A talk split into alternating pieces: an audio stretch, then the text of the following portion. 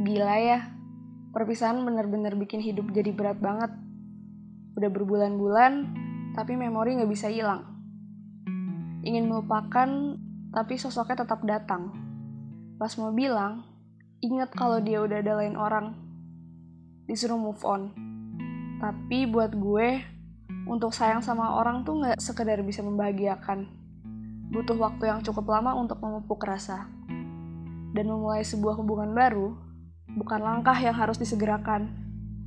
Tanggung jawab dan membentuk ikatan itu butuh keyakinan.